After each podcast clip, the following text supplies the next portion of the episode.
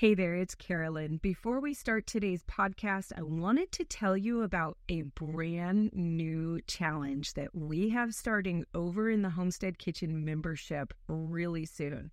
This one is all about making your very own herbal oils and culinary oils and cosmetic oils and turning them into salves and balms for your herbal medicine cabinet. If you're interested in joining me for the Herbal Oils and Salves Challenge, then go to homesteadingfamily.com forward slash podcast dash herbal oils. Again, that's homesteadingfamily.com forward slash podcast dash herbal oils. Hey, this is Carolyn with Homesteading Family, and here is a podcast short. In other words, an answer to a question that you have asked. Alrighty, let's see here. Um, Lou Rolstad on cheese will fail unless you do this.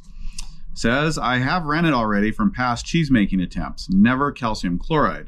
Where does a person purchase that? And for culture, what would I use? Ah, okay. So uh, there are quite a few places that you can get rennet. The place that we are getting it and that I have gotten it from year for years is from uh, New England Cheese Supply Company. The website is cheesemaking.com. I'll put a link down in the description for you guys, and they have rennet for you there. Now, when I'm making cheese at Oh, I'm sorry. That was calcium chloride. Same thing. They have calcium chloride there. You said you had rennet. Um, and as for the culture, uh, the way that I like to make cheese is to make my own culture. So that is a that works really well for the store bought milks. That's what we were talking about in this particular video. So you can just use a homemade culture or you can use whatever culture is called for in your cheese making recipe, which you can also buy at New England Cheese Supply Company. Cool.